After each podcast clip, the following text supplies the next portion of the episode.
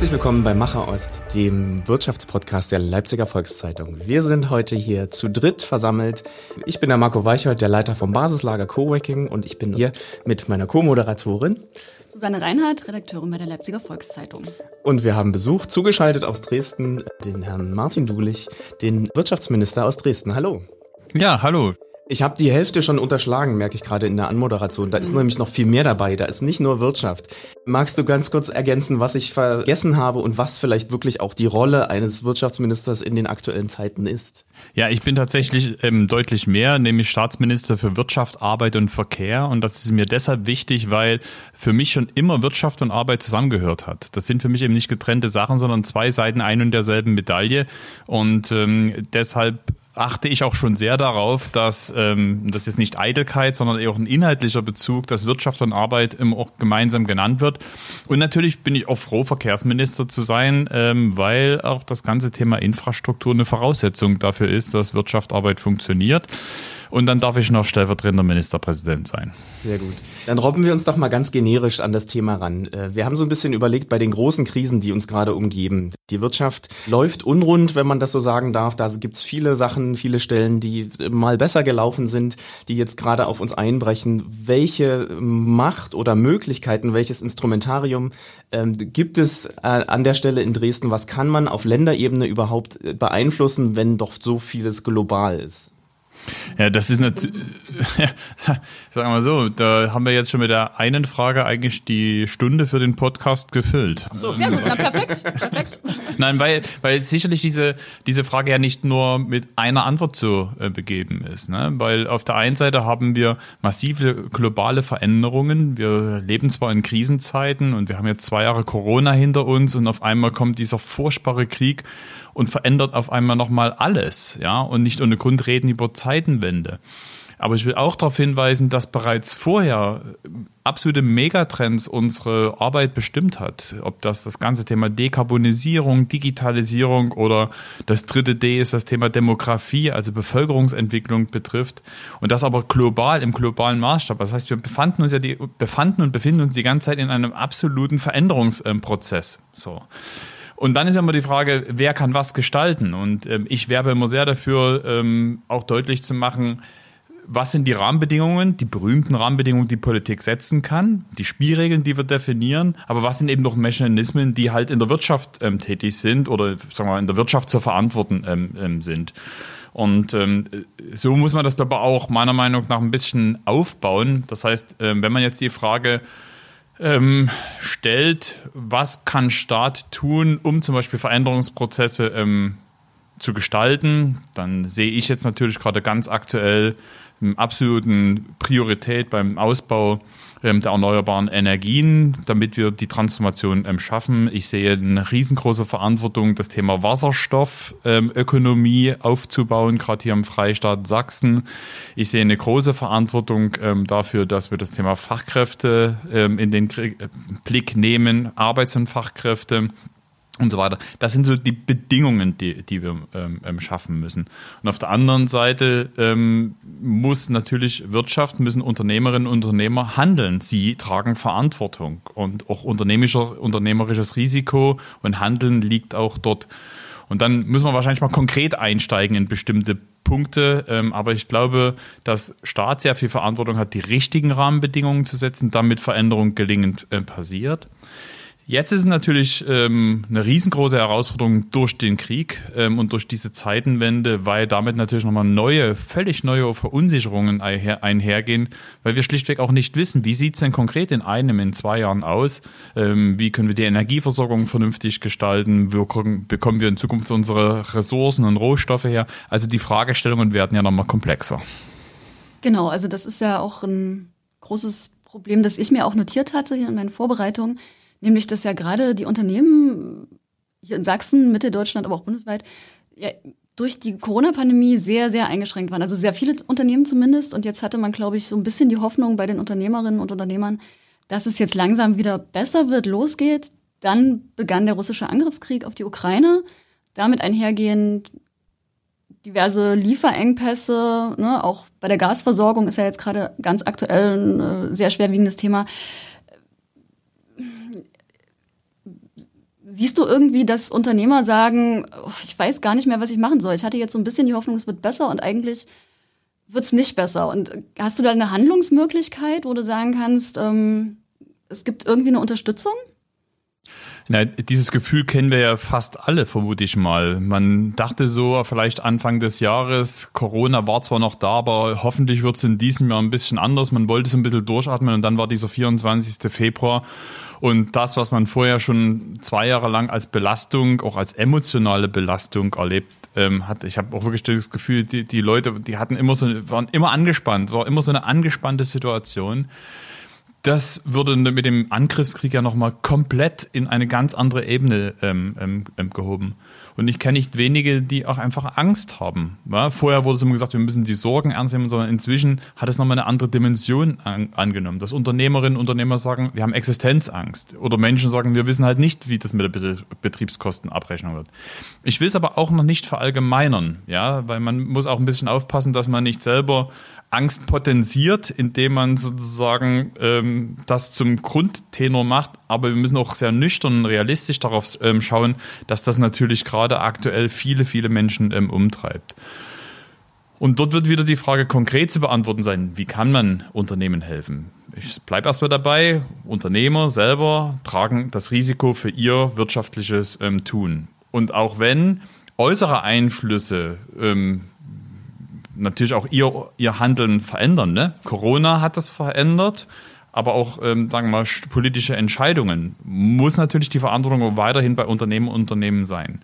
Dort, wo es aber schlichtweg notwendig ist, müssen eben auch Bedingungen so auch vom Staat mitgegeben werden, dass es Existenzen gesichert ähm, werden. Und wir haben ja in der Corona-Zeit eine große, ein großes Ziel gehabt. Das Ziel war, ähm, den Unternehmen das Überleben zu garantieren das hatte verschiedene Instrumente. Das Insolvenzrecht wurde zum Beispiel ausgesetzt, ähm, sodass äh, wir hatten eine Kurzarbeiterregelung, wir hatten verschiedene Darlehens- und, und ähm, Zuschussprogramme. Und ich denke, im Großen und Ganzen ist unsere Wirtschaft ganz glimpflich durch diese Corona-Pandemie gekommen. Jetzt stehen wir natürlich nochmal vor komplett neuen Herausforderungen, weil auf einmal die, ähm, die Energiekosten zu einer Existenzfrage werden ähm, können. Und das diskutieren wir in Deutschland natürlich gerade, ähm, wie die Ausgestaltung für die nächsten Jahre, weil das ist keine kurzfristige Frage ähm, sein wird, dass ähm, die Energiepreise, egal ob jetzt Gas oder Strom, nicht zum, zur Existenzvernichtung ähm, führen, egal ob jetzt bei privaten Haushalten oder bei Unternehmen. Da haben wir auf der einen Seite die ganze Diskussion um die Gasumlage. Ich denke aber, es muss auch andere Instrumente geben. Ich schlage eben vor, dass wir eine Gasgrundmenge, also eine Verbrauchsmenge definieren, die ähm, auch im Preis gedeckelt ist. Mein Vorschlag ist, dass man das gemessen am Vorjahresverbrauch, ähm, dass man sagt, 80 Prozent des Vorjahresverbrauchs wird zum Vertragspreis gewährleistet. Die Differenz muss meiner Meinung nach über Steuermitteln ähm, finanziert werden. Und alles, was dann darüber hinausgeht, das muss dann auch im Rahmen einer Gasumlage durch Marktpreise ähm, dann finanziert werden. Das regt viel, viel mehr zum Sparen an. Aber auf der anderen Seite sichert das erstmal eine Grundversorgung, eine Grundexistenz und wir haben keine sozialen Verwerfungen. Und das Prinzip ähm, betrifft dann sowohl uns als Privat Personen ähm, als auch Unternehmen. Ähm, ich habe so ein bisschen den Eindruck, dass bei vielen dieser Krisen uns so ein bisschen die Zeit wegrennt. Und die Frage äh, liegt ja schon im Raum, ob jetzt äh, die Klimakrise oder die Energiekrise oder äh, Coronaviren äh, oder die Demografie, da ähm, ist die Frage, ob man quasi schnell genug ist, diese Transformation hinzubekommen in eine neue Welt. Also was man, wahrscheinlich sind zwei Prozesse, die parallel laufen. Das eine ist jetzt erstmal akut helfen und aber gleichzeitig den Umbau der gesamten Wirtschaft auf erneuerbare Energien voranzutreiben. Wie kriegt man das denn irgendwie gut balanciert? Ja, also ich teile ja erstmal die Einschätzung, die in deiner Frage drinne liegt, dass es in vielen Fragen gar nicht mehr um das Ob geht und manchmal nicht mehr um das Wie, sondern eigentlich nur noch um die Frage des Wie schnell. Also wie schnell schaffen wir Veränderung, Transformation, wie schnell, schnell schaffen wir ähm, auch Ersatz, Substitutionen zu schaffen, um schneller unabhängiger zu werden. Wie schnell schaffen wir den radikalen Ausbau von erneuerbaren Energien, die eine Grundvoraussetzung dafür sind, dass wir grünen Wasserstoff zum Beispiel nutzen können und so weiter. Also dahinter steckt die, die, richtige Fragestellung. Ich bin aber auch jemand, der sehr zuversichtlich ist, ohne zu technologiegläubig zu sein, glaube ich aber wiederum daran, dass wir auch viele technologische Lösungen finden. Ich glaube nämlich an unsere Innovationskraft. Ja, wir brauchen aber auch die Durchhalte, das Durchhaltevermögen und das ist eben dieser zeitliche Aspekt. Ähm, und da, ähm, das wird anstrengend, das wird jetzt in den nächsten drei, vier Jahren richtig anstrengend, aber auf der anderen Seite, ähm, es bleibt uns gar nichts anderes übrig, als sowas von beherzt anzupacken und loszumachen, weil ansonsten ähm, wäre, ähm, steht ja viel, viel mehr auf dem Spiel. Und ähm, um wieder auf die ersten Fragen zu kommen, was die Aufgabe von Politik ist, klingt jetzt vielleicht ein bisschen pathetisch, aber zumindest ist das mein Anspruch. Mein Anspruch ist, sowohl Menschen als auch Unternehmen sicher durch harte Zeiten zu führen mit den Möglichkeiten, die wir Politik haben. Und das meine ich nicht als Vollkasko, das meine ich, sondern ne, da heißt es auch, dass jeder an seiner, bei seiner Verantwortung zu packen ist. Ähm, aber man muss sowohl von Staat erwarten, dass Bedingungen so sind, dass man ähm, arbeiten, leben, wirtschaften kann. Und auf der anderen Seite braucht man genau diejenigen, die beherzt anpacken und die Reformen, die Veränderungsdinge ähm, auch umsetzen. Du bist ja jetzt seit acht Jahren Minister für Wirtschaft, Verkehr und Arbeit. Gerade beim Thema erneuerbare Energien. Hätte das nicht vielleicht schon der Ausbau der erneuerbaren Energien ein bisschen schneller gehen können? Ja. Woran ist es gescheitert bislang?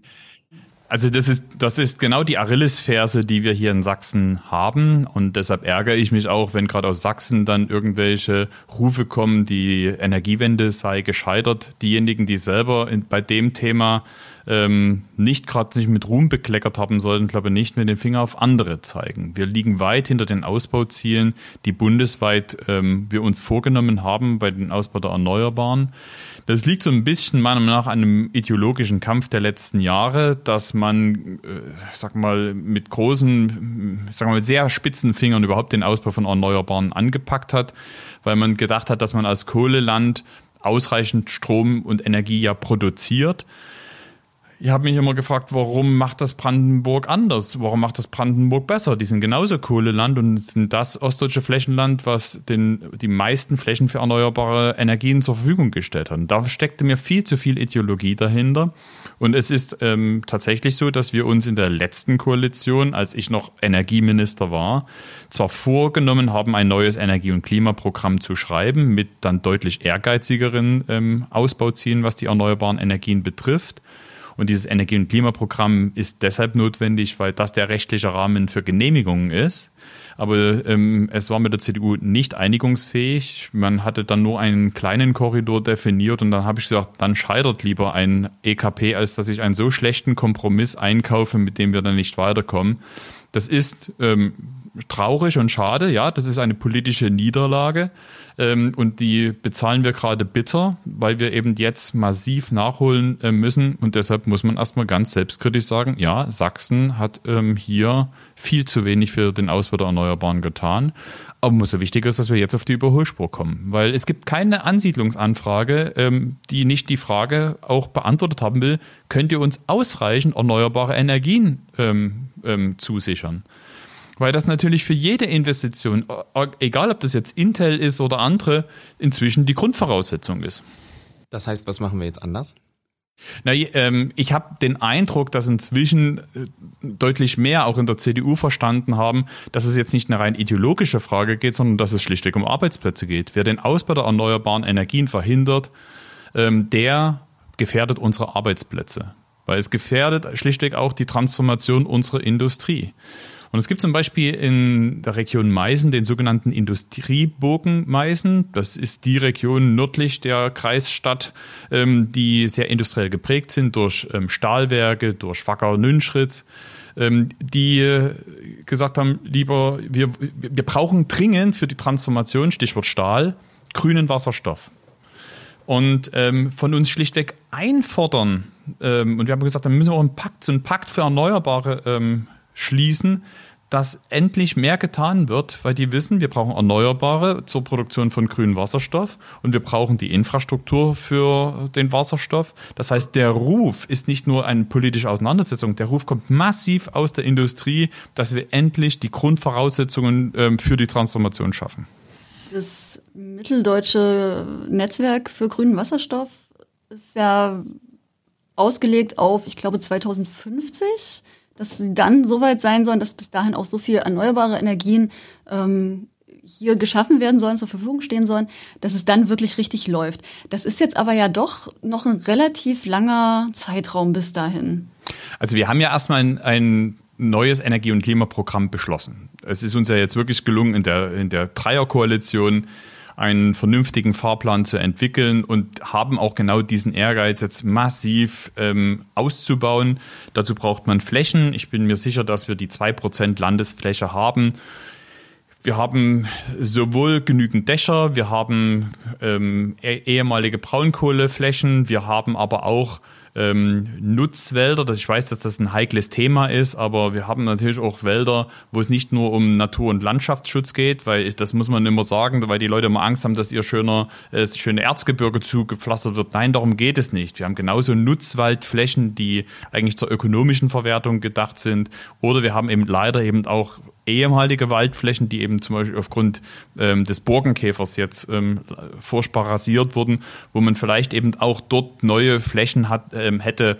Also von daher, wir hätten, wir hätten die Flächen, wir haben die Flächen, jetzt müssen wir aber auch schnell genehmigen ähm, und ich bin deshalb auch zuversichtlich.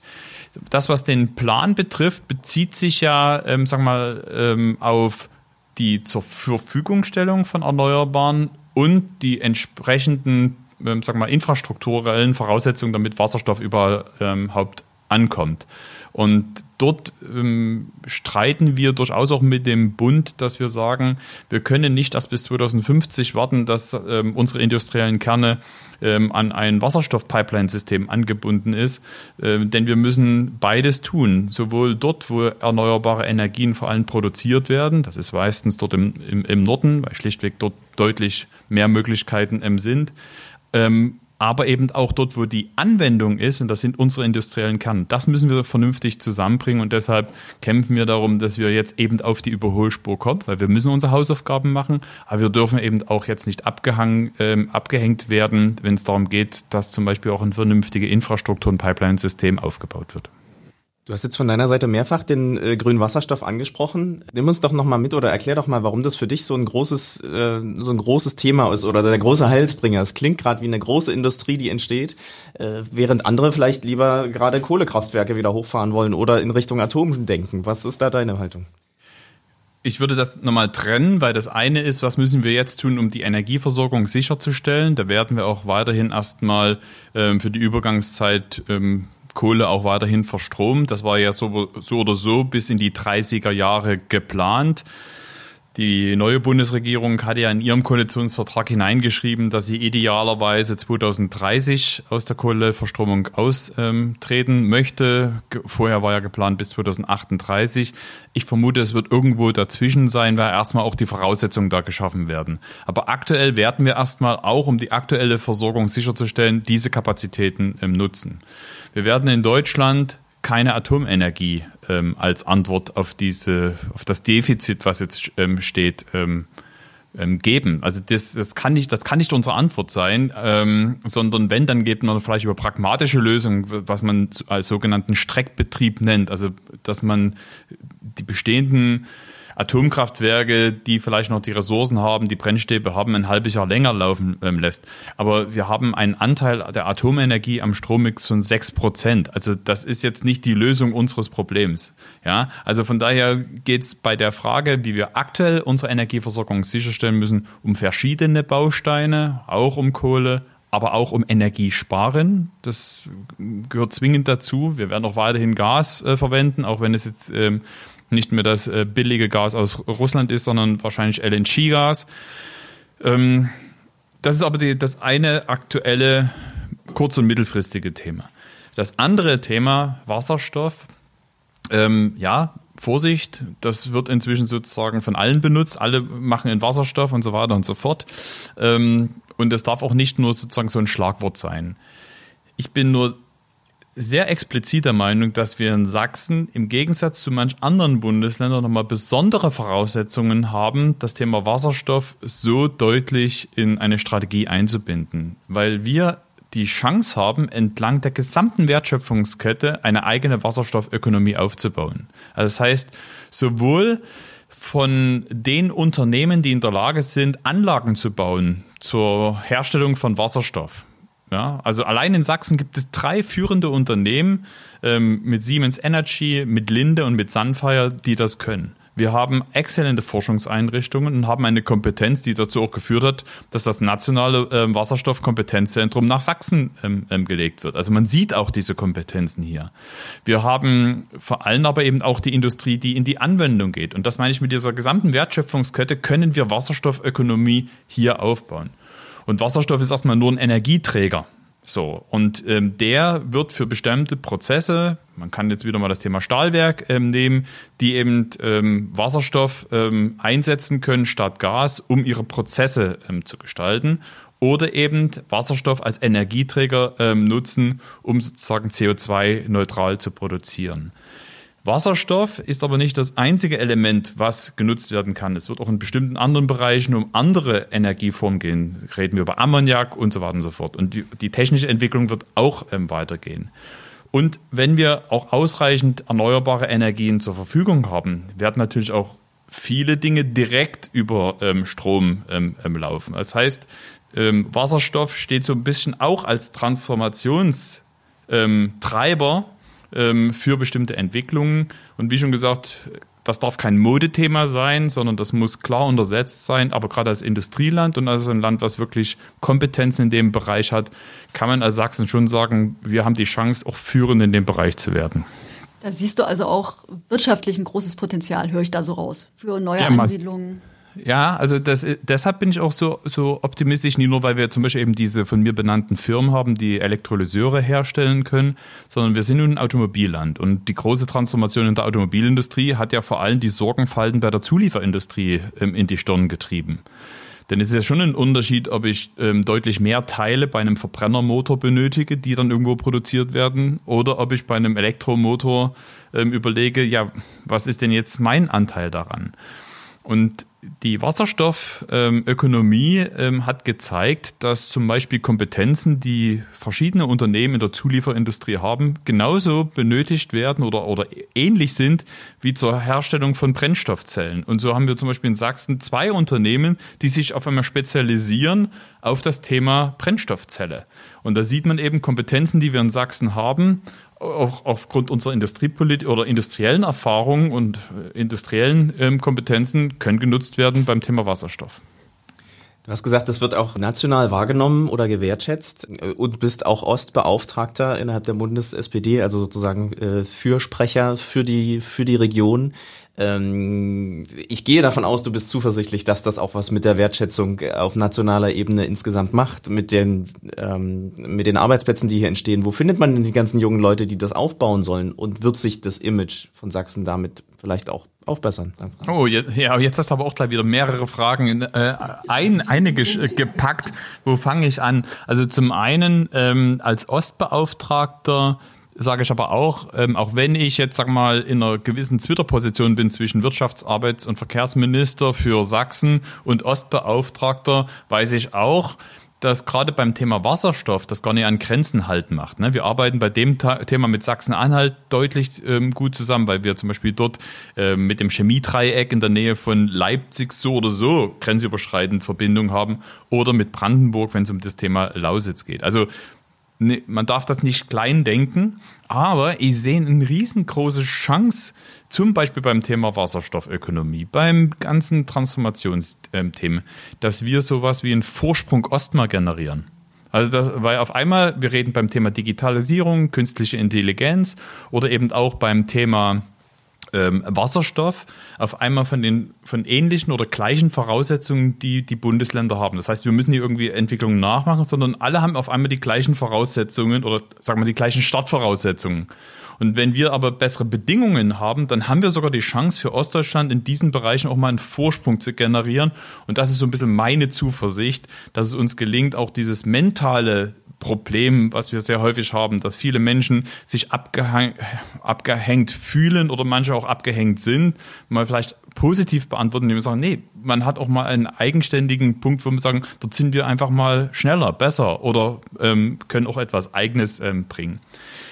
Und ich hoffe, dass das auch dazu beiträgt, dass sozusagen so eine andere Stimmung entsteht. Denn ähm, die Frage, wie wir Arbeits- und Fachkräfte in, Deu in Ostdeutschland und gerade in Sachsen halten, hat auch etwas damit zu tun, inwieweit so, so ein Geist da ist. Und ich glaube, wir haben eine große Herausforderung gerade in Sachsen, eben nicht nur die strukturellen, sondern auch die kulturellen Voraussetzungen dazu zu, zu schaffen, dass Menschen sagen, ja, das ist hier meine Heimat, hier bleibe ich oder hier gehe ich hin, um mich ähm, zu engagieren. Und da, ähm, da, da rede ich über die, die hier sind und hier bleiben wollen. Da rede ich über die, die woanders sind, in anderen Bundesländern und vielleicht nach Sachsen kommen sollen. Und ich rede genauso über die vielen, die wir benötigen, auch aus anderen Ländern, die nach Sachsen ähm, kommen äh, müssen. Da haben wir noch ein bisschen was an unserer Willkommenskultur zu arbeiten. Wobei wir da aus Leipziger Perspektive, glaube ich, äh, schon ein bisschen entspannter drauf schauen als äh, vielleicht in der Hauptstadt. Aber das ist vielleicht eine persönliche Beobachtung. ähm, ja, dürfte auch stolz drauf sein. das wollten wir hören. Ähm, genau, ich bin ja äh, Vertreter der Startup-Szene und äh, bin auch relativ nah dran an der Gründungskultur, die es in der Region gibt, äh, nicht nur in Leipzig, sondern generell in, in Mitteldeutschland.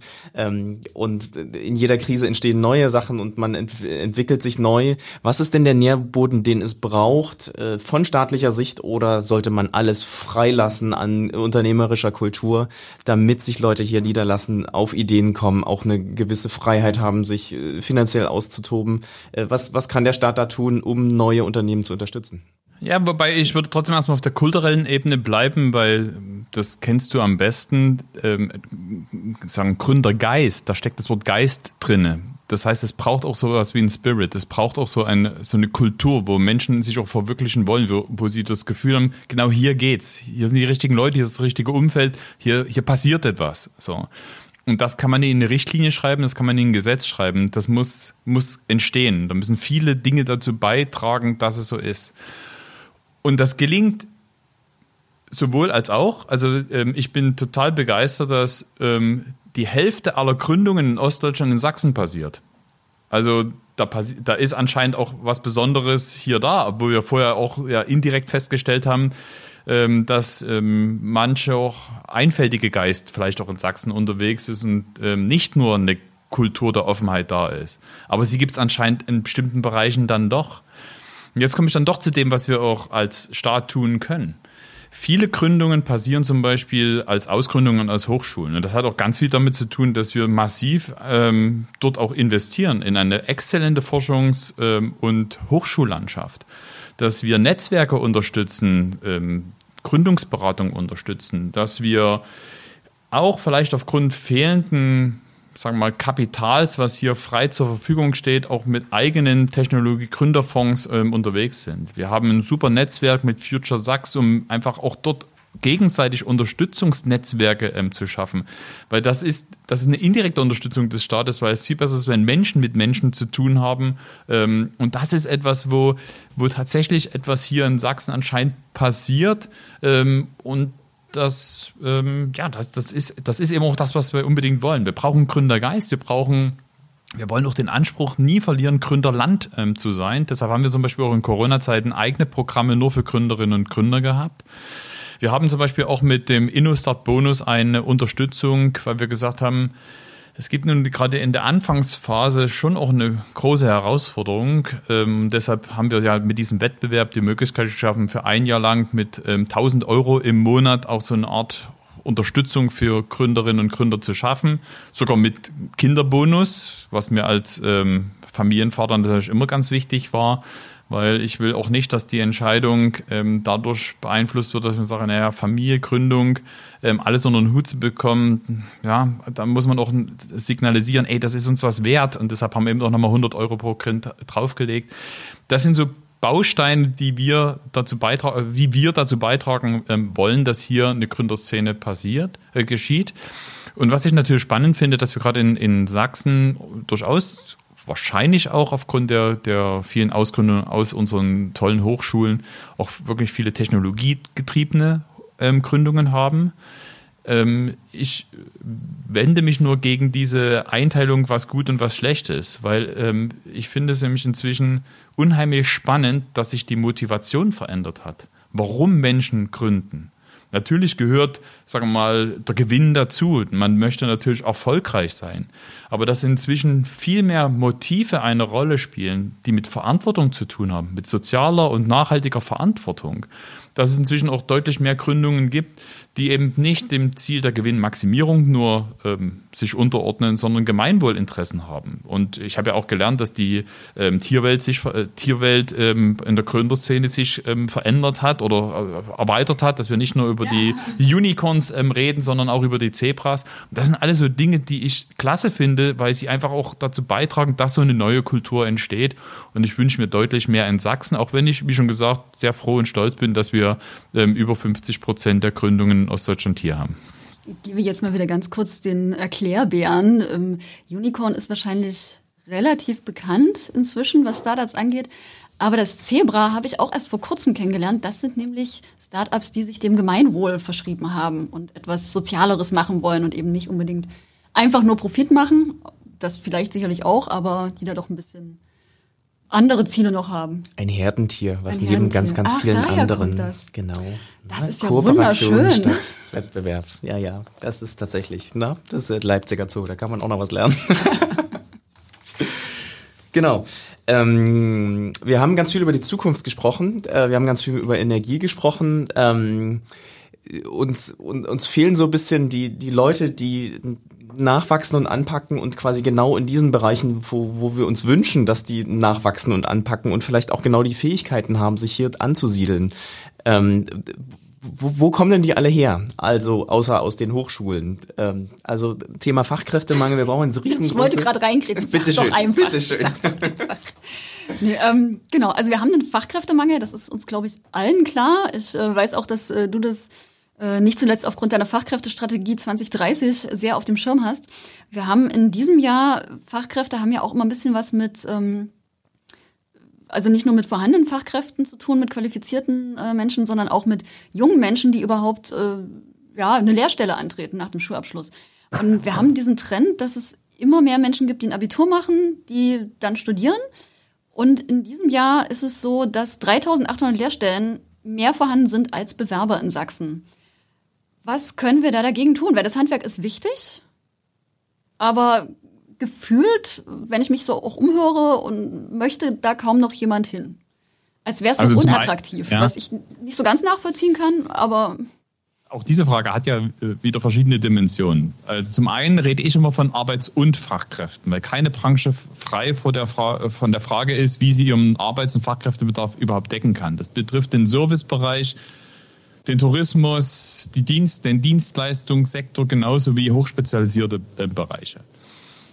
Das ist ähm, deshalb wichtig, dass wir sozusagen wirklich beides auch zusammen denken. Wir haben eine Fachkräftestrategie, richtig, die baut eigentlich, sagen wir auf vier großen Säulen auf. Das eine ist, dass wir massiv in Bildung investieren müssen, vor allem die duale Ausbildung ähm, stärken. Das ist das Thema, was du auch angesprochen hast, äh, bezogen auf das Thema Handwerk. Ich glaube, dass wir auch deutlich machen müssen, dass man vor allem in Deutschland erfolgreich ist, nicht nur, wenn man eine akademische Ausbildung macht, sondern wir müssen auch die Erfolgsgeschichten erzählen von denjenigen, die eine Ausbildung gemacht haben, die dann noch erfolgreich als Fachkräfte arbeiten, die auch studieren können, wenn sie einen Meister gemacht haben. Also dass Wege offen stehen. Die auch, auch wieder Hinweis, können, wenn sie einen Meister auch gemacht das ist haben. Eine, genau, auch das ist eine kulturelle Frage, ne? weil das deutsche Bildungsideal ist immer mit Abitur und Akademie, äh, akademischer Laufbahn verbunden. Deshalb Stärkung der dualen Ausbildung, aber wir müssen auch massiv in Weiterbildung und Qualifizierung investieren. Denn Arbeit ändert sich ja. Das heißt, die Arbeit von morgen ist eine andere wie heute und dementsprechend müssen auch Menschen sich qualifizieren können, weiterbilden können, dass sie auch, auch in Zukunft auf dem Arbeitsmarkt ihre Möglichkeiten haben. Der zweite Bereich ist, dass wir alle Ressourcen einfach auch nutzen, die wir haben. Ich denke da vor allem an junge Leute, die in der Schule vielleicht ein Problem haben und dadurch, dass sie nicht dann äh, sagen wir, sogenannt ausbildungsfähig sind, große Probleme haben, überhaupt auf dem Arbeitsmarkt eine Chance zu haben, sich äh, sagen wir, eine Ausbildung zu machen und zu qualifizieren. Warum schaffen wir nicht Wege, dass sie ähm, auch auf dem Arbeitsmarkt ähm, tätig sind, ähm, zum Beispiel über Formen von produktivem Lernen, weil manche, die in der Schule ein Problem haben, sind aber im praktischen Handeln ähm, clever und ähm, haben Kompetenzen. Wir haben vielleicht in Ostdeutschland, wenn es um das Thema zusätzliche Ressourcen geht, ein Problem weniger im Gegensatz zu unseren westdeutschen Kolleginnen und Kollegen, weil die sogenannte Erwerbsneigung der Frau in Deutschland, Ostdeutschland deutlich anders und besser ist. Also gerade in, in Sachsen ähm, sind mehr Frauen berufstätig als Männer. Ähm, da können sich der Westen eine Scheibe davon abschneiden. Der dritte Baustein ist Zuwanderung. Wir müssen Tausende von Menschen integrieren und wollen sie integrieren. Auch das ist wieder der Hinweis. Dazu muss man strukturelle und kulturelle Voraussetzungen auch schaffen. Ähm, denn wir konkurrieren, konkurrieren mit allen ähm, Regionen auf der Welt um die gleichen Leute. Und der vierte Bereich, das ist für einen Sozi schwer zu sagen und vor Jahren durfte man es auch noch nicht sagen, sind so Dinge der Rationalisierung. Also das heißt, wir müssen natürlich auch technische Möglichkeiten schaffen, ähm, um über Automatisierung oder Robotisierung uns von Arbeit frei zu machen. Auch die Digitalisierung wird uns helfen, ähm, dass Dinge ähm, auch ohne den menschlichen Einsatz äh, funktionieren. Das, das sind sozusagen die wesentlichen strategischen Ansätze, unseren Arbeits- und Fachkräftebedarf irgendwie in den Griff zu bekommen. Würde aber äh, trotzdem auf den Punkt nochmal eingehen, der ja in der Frage auch mitschwang. Äh, wie schaffen wir es, dass junge Leute auch den, die Lust haben, ähm, sich selbstständig zu machen. Also nicht nur, wir haben gerade über Arbeits- und Fachkräfte gesprochen, aber wir brauchen eben auch den Punkt, warum machen Menschen sich selbstständig. Und da würde ich eben nicht erst in der Hochschule anfangen mit ähm, Gründerinitiativen und Beratung, sondern ich denke, wir müssen viel, viel eher anfangen. Ich glaube, wir haben hier ein Grundproblem in Deutschland, dass wir eine Bildungskultur haben, die aus dem 19. Jahrhundert kommt. Solange wir Kinder und Jugendliche erziehen, keine Fehler zu machen, dann erziehen wir sie, sie zu einem Sicherheitsdenken ähm, und wundern uns, dass die alle Angestellte werden wollen. Ähm, Innovation entsteht doch dort, wo einfach aus Fehlern gelernt wird. Innovation entstehen dort, wo auf einmal Menschen zusammenarbeiten, die mit ihrem jeweiligen Blick ähm, was Neues ähm, erarbeiten können. Und diese Innovationskraft entsteht ja gerade, indem man Dinge anders macht, Mut zum Scheitern zu haben. Und deshalb, glaube ich, müssen wir viel mehr auch an unserer deutschen Bildungskultur arbeiten, dass überhaupt so ein Geist entstehen kann, dass Menschen sagen, ja, ich gehe ins Risiko, ich will mich ausprobieren, ähm, ich habe keine Angst davor, einen Fehler zu machen, ich habe keine Angst ähm, zu scheitern. Ich glaube, wenn uns das in Deutschland, das ist nämlich kein sächsisches Thema, in Deutschland viel, viel stärker gelingt, dann werden wir auch eine andere Gründer, ähm, einen anderen Gründergeist wecken. Dann nutze ich den direkten Draht nach Dresden einmal für eine Gegeneinladung. Äh, wir organisieren in Leipzig seit sieben Jahren die Fuck Up Nights Leipzig. Das ist vom ja, Titel her ein bisschen brutal, aber es setzt genau da an. Also wenn wir da aus äh, politischer Sicht, das hatten wir tatsächlich noch keinen Gast, der politisch vielleicht über Dinge gesprochen hat, die äh, auch Vorbildcharakter haben können. Ja, das stimmt, aber äh, das sieht man eben auch, ein Politiker redet auch ungern übers Scheitern. Das können wir ja vielleicht mal uns noch vornehmen bis zum Jahresende. Äh, schauen wir mal, ob wir das noch hinbekommen. Ich würde gerne etwas rauszoomen äh, aus der äh, kleinen sächsischen Perspektive, etwas äh, über die deutsche hinaus auf die auf die große Welt insgesamt. Ähm, denn äh, es gibt Stimmen, die sagen, wir sind ähm, international äh, im Thema Digitalisierung, im Thema äh, Fertigung, produzierendes Gewerbe, äh, in vielen Bereichen eigentlich schon längst abgehängt. In, man kann sagen, die USA ist in bestimmten Bereichen unfassbar weit vorne, äh, China ist unfassbar weit vorne und jetzt kommen wir aus Sachsen und äh, freuen uns über ganz äh, innovative Gedanken und Ideen, die hier entstehen. Ähm, wie kann man es denn schaffen? Äh, Thema Wasserstoff hatten wir schon als eine mögliche Perspektive. Aber äh, wie viel Mut braucht man, um zu sagen, wir können das aufholen und wir können in bestimmten Bereichen auch wirklich auch wieder nach vorne kommen in, äh, in relevanten, wertschöpfenden äh, Industrien? Es ist ja tatsächlich so, dass wir in bestimmten technologischen Bereichen die erste Halbzeit verloren haben. Die ist dann in die, die Punkte sind nach Asien und Nordamerika gegangen. Ähm, sondern jetzt müssen wir uns entscheiden. Sagen wir, oh, das schaffen wir sowieso nie und dann äh, geben wir uns dem hin oder besinnen wir uns unserer Kraft, besinnen wir uns unserer Kreativität und genau dieser Innovationskraft ähm, selber. Wir haben vor uns über eine exzellente Forschungs- und äh, Landschaft gesprochen, Forschungs- und Entwicklungslandschaft. Und ich sehe eben auch in vielen Bereichen tatsächlich gerade in Europa große Chancen, ähm, dass wir ähm, hier wieder stärker werden und dass sich auch auch vor allem in Europa. Und deshalb ist es richtig, dass wir nicht klein denken, jetzt sächsisch denken, sondern wir müssen europäisch denken. Dass wir dort uns eben auch wieder auf Dinge konzentrieren, wo wir sagen, das ist auch notwendig. Und Europa hat zum Beispiel verstanden, dass man bestimmte Leitbranchen auch schützen muss, unterstützen muss. Vielleicht eben auch durch eine andere Art von Investitionsunterstützungen. Früher ist das Subvention, heute nennt man das IPCEI, e das ist sozusagen ein besonderer Förderrahmen, den die Europäische Union für bestimmte Leitmärkte zulässt so schaffen wir es eben, dass wir besonders die Wasserstoffökonomie ähm, finanzieren können. So schaffen wir es, dass wir die Mikroelektronik gestärkt haben. Und in Europa ähm, wird gerade ein sogenannter Chips Act, European Chips Act vorbereitet, der eben genau solche Bereiche wieder stärken ähm, soll, damit wir eben neben Hardware eben auch Bedingungen schaffen für Softwareanwendungen und so weiter. Ich sage so, da fange ich jetzt wieder dann doch an, auch auf Sachsen zu schauen weil wir dann doch hier auch besondere Voraussetzungen haben, weil wir haben Hardware und Software. Das heißt, wir sind Europas führender Mikroelektronikstandort und haben eine exzellente ähm, Softwarelandschaft und so weiter. Also deshalb bin ich eher im Team Zuversicht, was eben auch die Frage angeht, ob wir in der zweiten Halbzeit mindestens den Ausgleich ähm, schießen und vielleicht auch in bestimmten Bereichen auch wieder ähm, in die Führerschaft gehen können. Oder in die Verlängerung. Mal schauen, wie das Spiel hier ausgeht. Von mir aus. Hauptsache am Schluss klappt's. Genau, das stimmt.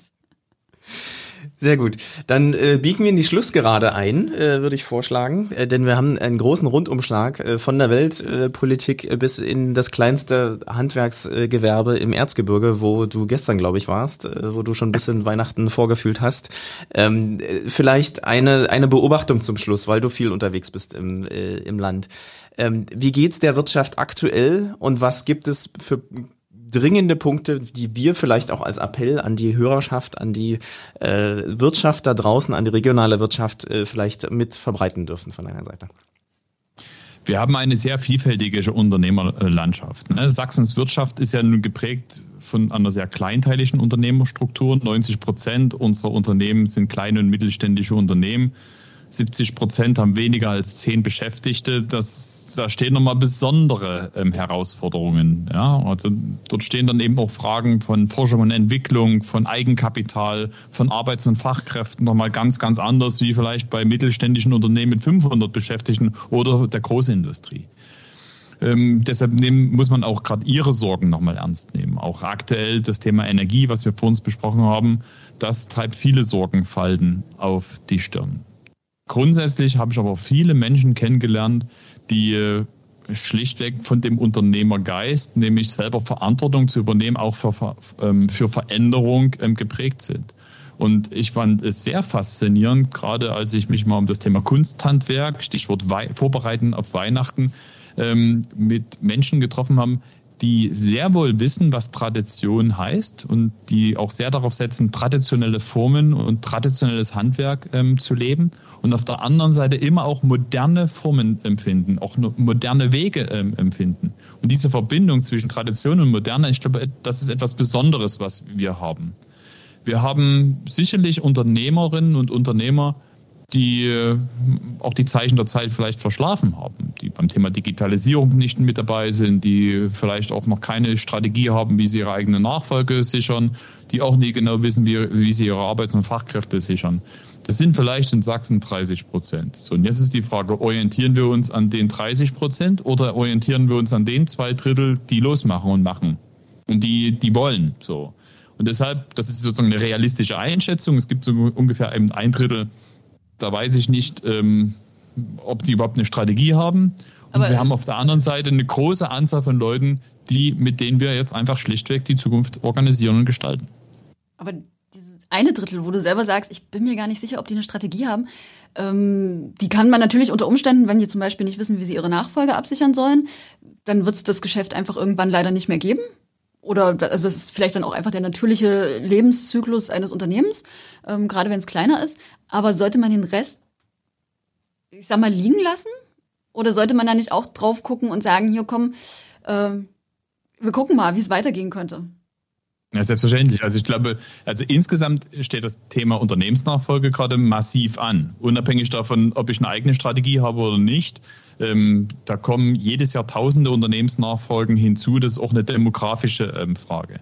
Aber am Schluss ähm, ist ja immer die Frage, was, was können wir tun und mit wem kann man was tun? Wenn jemand überhaupt keine Strategie hat, zum Beispiel beim Thema Digitalisierung, ja, am Schluss muss die Frage sein, ist dann noch ein Geschäftsmodell ähm, überlebensfähig oder nicht? So, bei der Frage der Unternehmensnachfolge, dort haben wir natürlich politisch wenig Möglichkeiten, aber es ist wichtig, dass wir es politisch begleiten, weil es uns ja nicht egal sein kann, wenn auf einmal viele, viele Unternehmen gar nicht mehr auf dem Markt sind, äh, weil schlichtweg keine Unternehmen ähm, da sind. Ja, aber wir versuchen. Tatsächlich wir versuchen, ja jeder dritte Inhaber über 60 von einem Handwerksbetrieb in Sachsen. Ja. Das ist schon massiv. Ähm, Genau, und, und, genau deshalb schaffen wir dort auch gerade massive Öffentlichkeit für das Thema, weil sehr häufig das Thema Unternehmensnachfolge zu spät angegangen wird.